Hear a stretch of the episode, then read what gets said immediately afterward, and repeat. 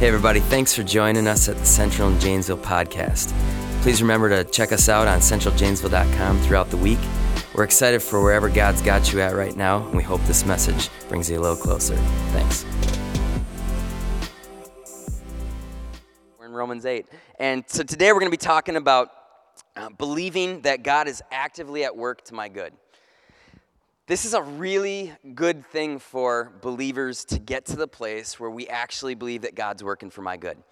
Um, and every, every single one of us, we've been in that place before where it just doesn't feel like God is working for my good. Or we've, we've had a, a situation in life where somebody who's supposed to be um, maybe an authority figure, like it doesn't feel like they're working for my good. I had, I had teachers in seventh grade that they gave me like three hours of homework every night in seventh grade. They were not working for my good.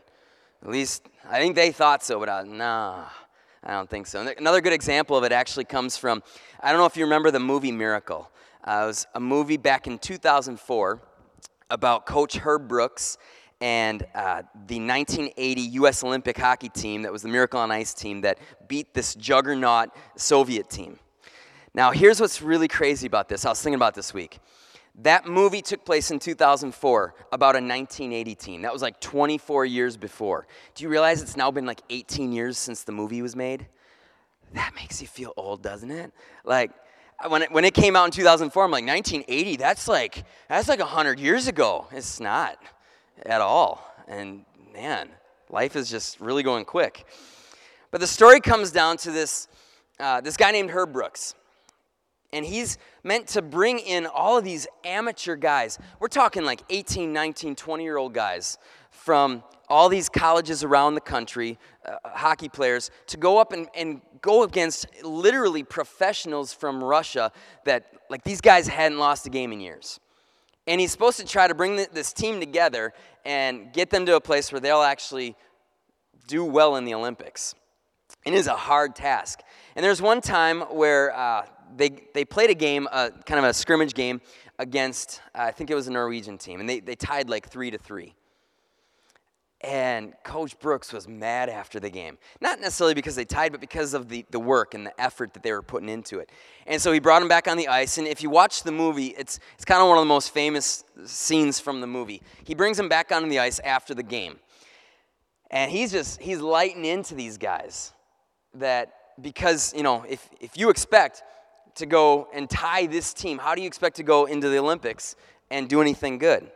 And he says to them, Do you think that you guys can win on talent alone?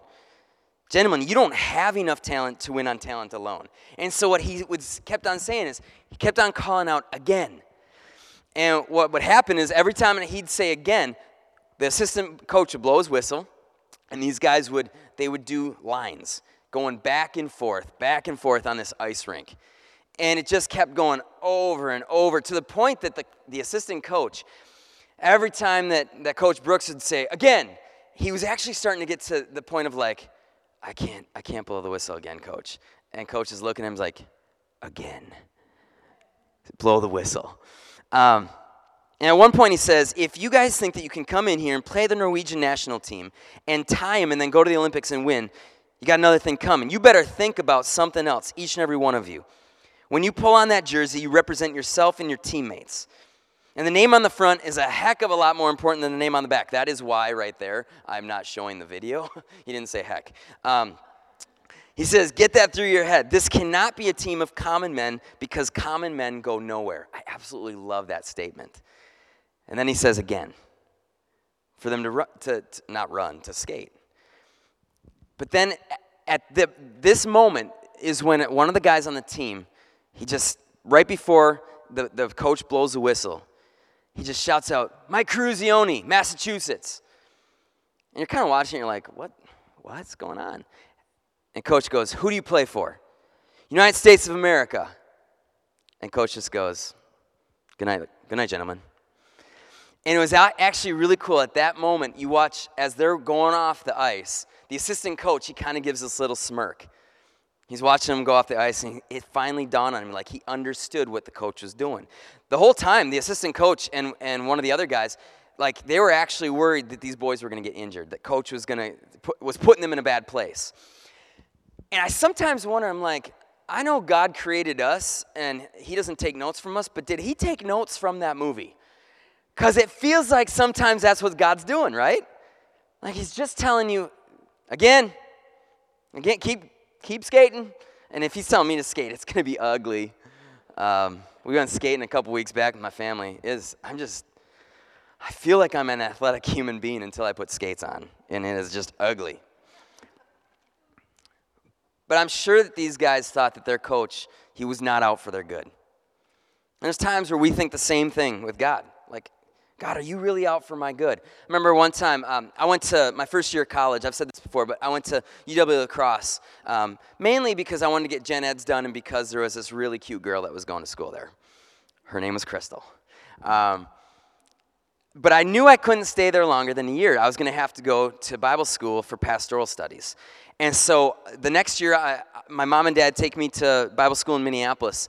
And I remember literally sitting in the car the night they were dropping me off, and I was bawling my eyes out. And I'm like, is this really what God wants for me? Be away from that girl? Um, it does, there's so many times in life where we're like, does God really have my best interest in mind in this situation? Um, that question hits us all hard at times.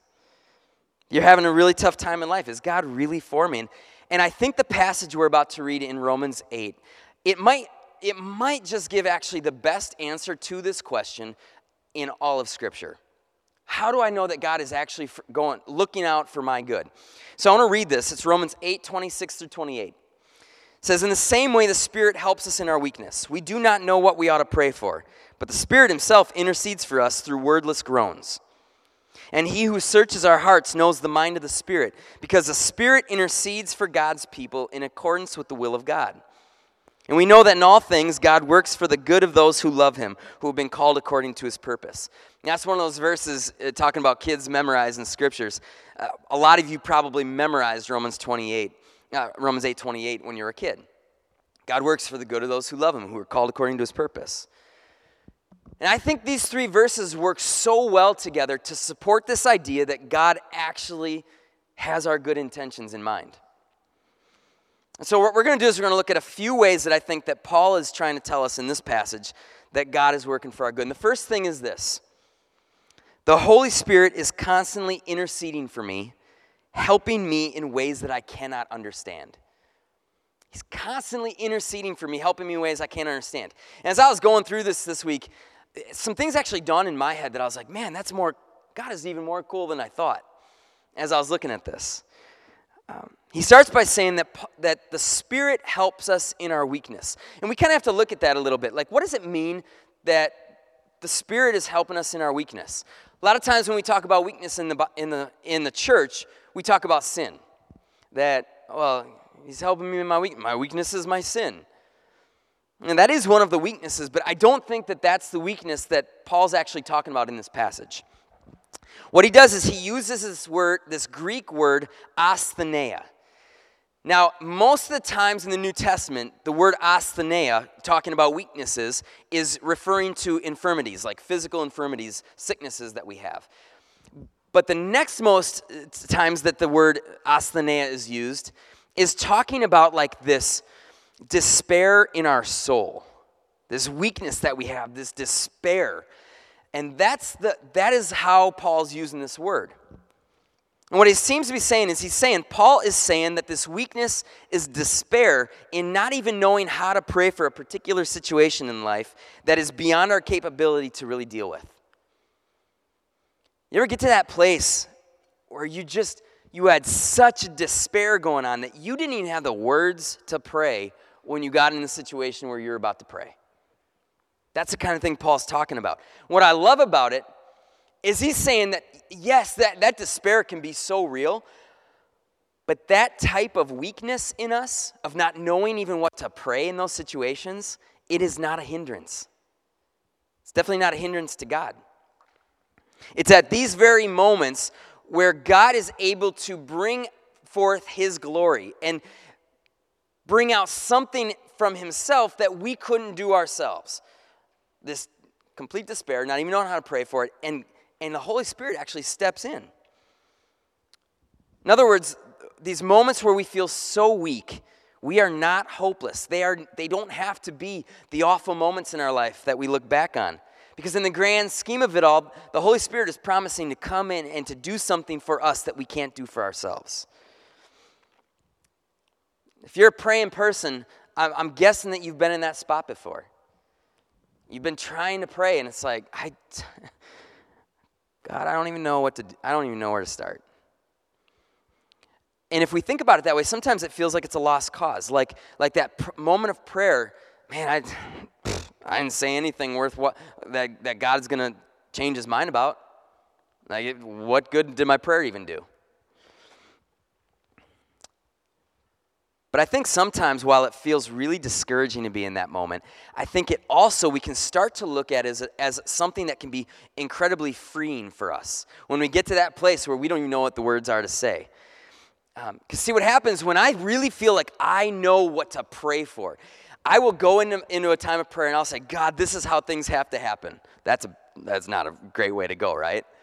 God, I think you need to go about this. And I will pray and pray and pray. And I'll pray until I feel like I've said it the right way. That God is, uh, well, yeah, I've got to answer Kellen. He, that was a great prayer. Man, we think that we'll get God to do that, but we can, our kids can't, they can't even get us to change our mind about anything. How, how are we going to get God to change his mind about something because we said it the right way? It's okay not to have the words to say. There's times where I don't even feel like I know what to begin with, how what to ask for. I don't know what's best. Take even the situation of, uh, you ever been praying for somebody who was, who was sick, but they were a really, really old person? And you don't even know what to pray in those moments. Like, God, I don't know what the, be- like, I want that person to be healed, but I also realize they've lived a really long life. Maybe, is this, is this a time to pray, Lord, just give them peace in, in their last days? Those are difficult things, t- moments of knowing how to even pray. And I think there's times where what, what Paul is saying is the Spirit wants to come in and, and do part of that prayer for us. Our kids are going through changes. I don't even know, I don't know what to say. They, they're feeling all alone, and I don't, my heart breaks. And again, I don't know what to say. What do, what do I do? And I think that's where this passage is really encouraging. My despair or, or not knowing what to say or think about in a situation, it's not a hindrance to God whatsoever. I'm going to read that passage again. Uh, verse 26. It says, We do not know what we ought to pray for, but the Spirit Himself intercedes for us with wordless groans. I'm going to tell you, in most of my life reading that passage, I took that as the Spirit Himself intercedes as I give out wordless groans. Like I'm doing all the effort, and somehow the Spirit. I want you to catch what is actually, if the verse is up there still. We do not know what to, we ought to pray for, but the Spirit Himself intercedes for us through wordless groans. The actual language here is actually more of the Spirit is doing the talking. I get into a moment of prayer, I don't know what to say. It is not a one way conversation.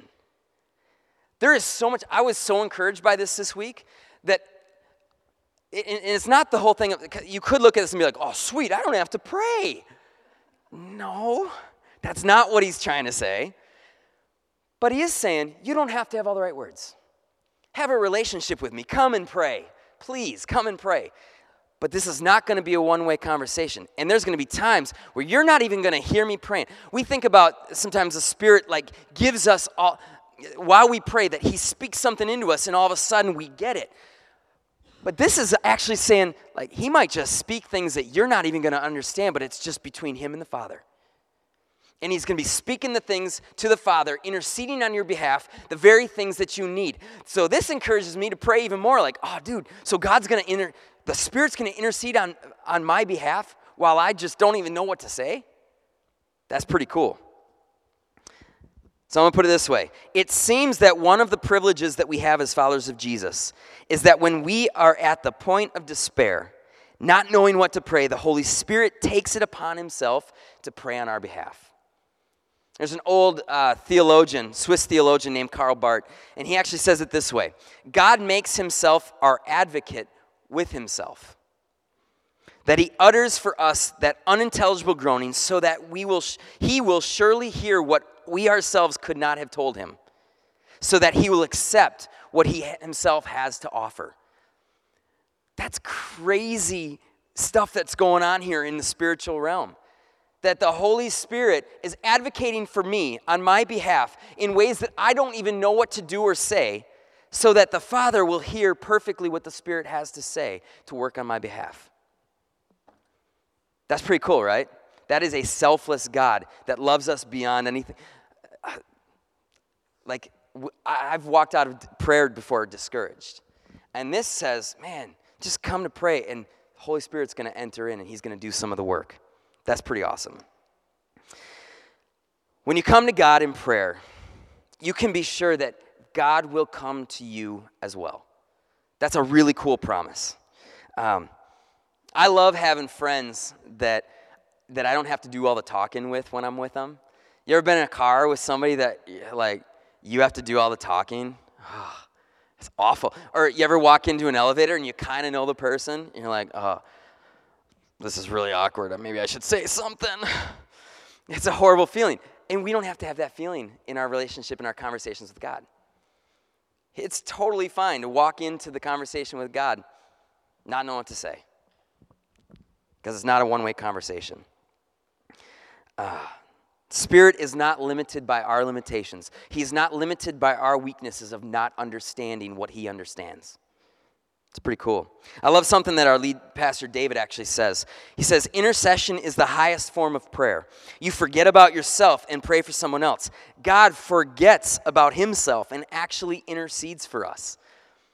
How cool is that? Like the selflessness of God to be able to do that for us.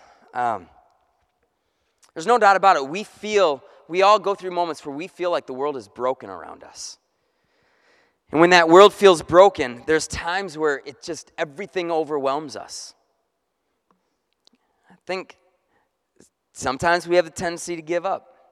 Sometimes we have the tendency to protest. Maybe we go and we post angry things on social media.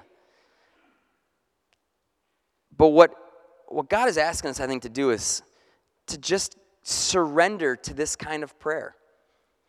That in the moment where, where the world is broken around us, to come to Him exactly as we are without the answers. Because He has the answers. And He wants to help us. All right.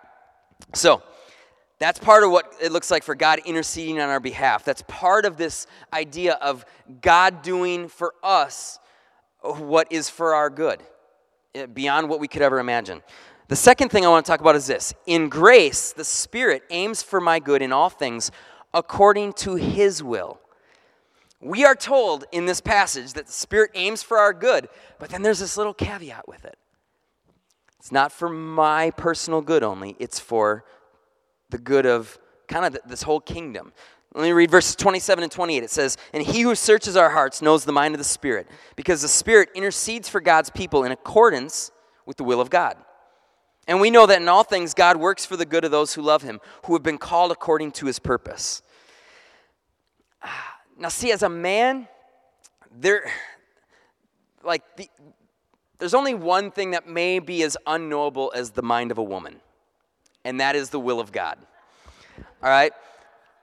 I, I have known my wife for a long time. I had a crush on her in seventh grade. We dated as juniors in high school, and like I've been married almost 20 years. And sometimes I'm like, I don't know what you're thinking still. Like, I'll see she's a little frustrated. I'm like, I think I've been a good person today. I don't know. What did I do? You know, like, I don't know the mind of a woman still. I even less know the will and the mind of God. I just don't a lot of the time. And it's okay because the Spirit knows the mind and the will of God. And the Spirit intercedes on our behalf. This will of God, like what in the world is it? Do am I supposed to stay in this in this old job that I've got? Or am I supposed to go to this new job? I don't know what God wants for me. Um, am I supposed to confront the issue that I've got going on with this friend right now, or am I supposed to just extend a little bit of extra grace and kind of let it go? And God, what do you want me to do? I don't know. Bottom line is, we don't know the mind of God, nor do we always know what the will of God is. But the Spirit instinctively knows the will of God because the Spirit is God. Like it's, it's pretty basic, right? He's not some spirit that is just inside of us, passively getting along. He is actively working for our good, even when we don't know what, what the will of God is. You see, something interesting here is I think when it comes to kind of the way that we pray about life, we often intercede for ourselves based on how we see the world. However, I see the world, that's how I'm going to pray about stuff. But the Spirit intercedes for us based on how God sees the world. And those things are usually very far apart from them, each other. And so I want, man, I want the Spirit interceding for me based on how God sees the world. That's a good thing. And that's what verse 27 really is all about. It's verse 27 is setting up verse 28. Verse 27 is the whole thing about God is the Spirit is interceding based on the will of God. Verse 28 is God is working for our good. Based on the will of God, not based on just what I want. So here's a beautiful way of praying praying this humble submission to God's better understanding of our life situation, it being a better understanding than the understanding that I have. When I can pray that humble submission, like, God, I, I know I'm praying this right now based on what I, how I see the world, but maybe how you see the world is different. And I humbly submit to that. And I trust that you actually have in mind what is better for me than what I have for myself.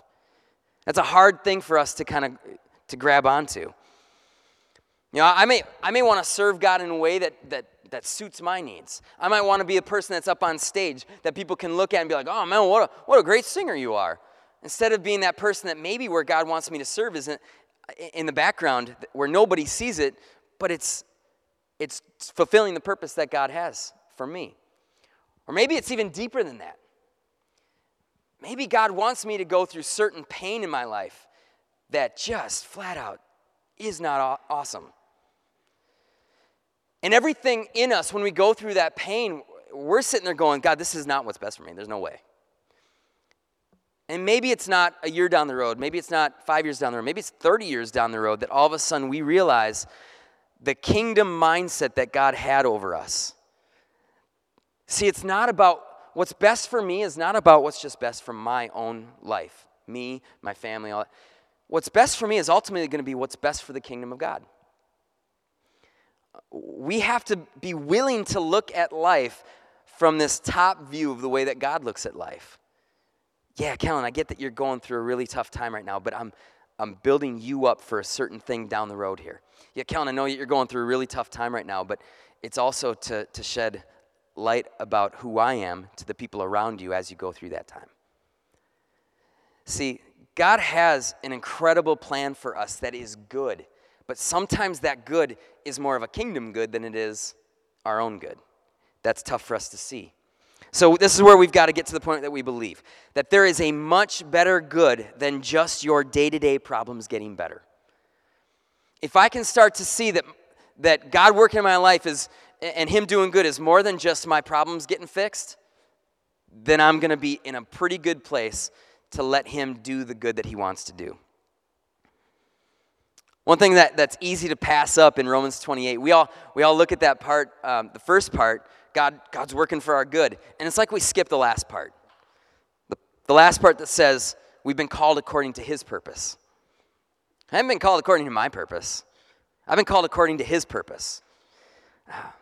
So it actually means that I give up my claims that I once held as to what my purpose actually is. It's seeing your good as God's purposes being carried out rather than my happiness being fulfilled. And the, natural thing for us to, to, to want is, is for my happiness to be fulfilled. We desire our purposes over anybody else's. And what happens is that actually, I think, is the biggest cause for us being unsatisfied people. If my purpose is only about me, you're going to be unsatisfied with your purpose. CDC actually says that four out of 10 people today are unsatisfied with their purpose. It's interesting because I would say at least that many, their purpose is all about themselves. So that's why we're unsatisfied. if you are new to this whole Jesus thing, if you are new to church, I get a lot of what I'm saying right here. It's like, man, that, that is tough to hear. I just wanted my problem fixed, and that's why I came to church. God isn't about uh, just fixing our problems. Think about the mom who sacrifices all the stuff for her kids. Yeah, it's not great that she's tired all the time. It's not great that she's got to give up most of her identity for those children. But in doing that, what does she bring to the kids' lives? It's not all about her. Nothing in this life is all about us. There's a kingdom mindset that it's all about. So if you're coming to this into this morning uh, wanting things just to be fixed, it's not exactly the business that God is in the business of doing. Jesus went to the cross to fix the biggest problem that you and I have. That's the biggest problem that he, that he knew he had to fix more than anything else was our sin problem. And he fixed it on the cross. Maybe this morning you walked in here thinking, this is the thing that needs to get fixed in my life. Or this is the thing that needs to get fixed in my life. And maybe God is saying, no, the only thing that needs to get fixed is your spirit. I want to make you as close to me as possible. And all the other stuff, it's, it's going to come. It's going to come in time. But first, let's get that first thing fixed. Maybe God wants to, to broaden your vision today. Uh, worship you guys can come back up. I'm, I'm almost done here. Um, and everybody's like, yes. I get it. I do. I've been there before. Maybe God wants to broaden your vision today. Um, maybe you haven't been feeling like He's working for your good. I'm telling you, it is a promise that He's working for your good. You got to believe that promise, but you also have to get to the place where you see that the promise is not just about you. The promise is about all of us, it's about the whole kingdom. He is working for our good. No matter what the circumstances you find your life to be in this morning, the promise that He's working for your good is a true promise for you. It's not just for the person sitting next to you, the person that you're looking at and thinking, man, they got everything exactly in their life the way that that it should be. Why, why isn't it like that for me? God Himself is interceding for you, even with words that you don't know what to say yourself. Man, if you can walk away with anything of encouragement this morning, it is tomorrow when you get in a moment where you are trying to pray and you don't know what to pray. The Holy Spirit's meeting you in that moment. That is such an encouraging thought for me. I don't have to have all the words to say in order so that then I can walk away from my prayer time thinking, yes, I met with God. God meets with me the moment that I step into that moment. And I don't know what to say. His strength overdoes my weakness. There's such a beauty in that. So today, I believe God wants to renew your hope. I believe that hope can be renewed by committing to believing that God is actually, really, truly, actively working to your good. No matter what you're going through, I believe it's a promise for every single one of us. Question is, will you humbly submit to that promise this week? Will you let this promise actually fill you with hope? That no matter what place you find yourself in, God, God Himself is working for your good. Thanks again for joining us on the Central and Janesville podcast. Remember to check us out at centraljanesville.com. Have a great week.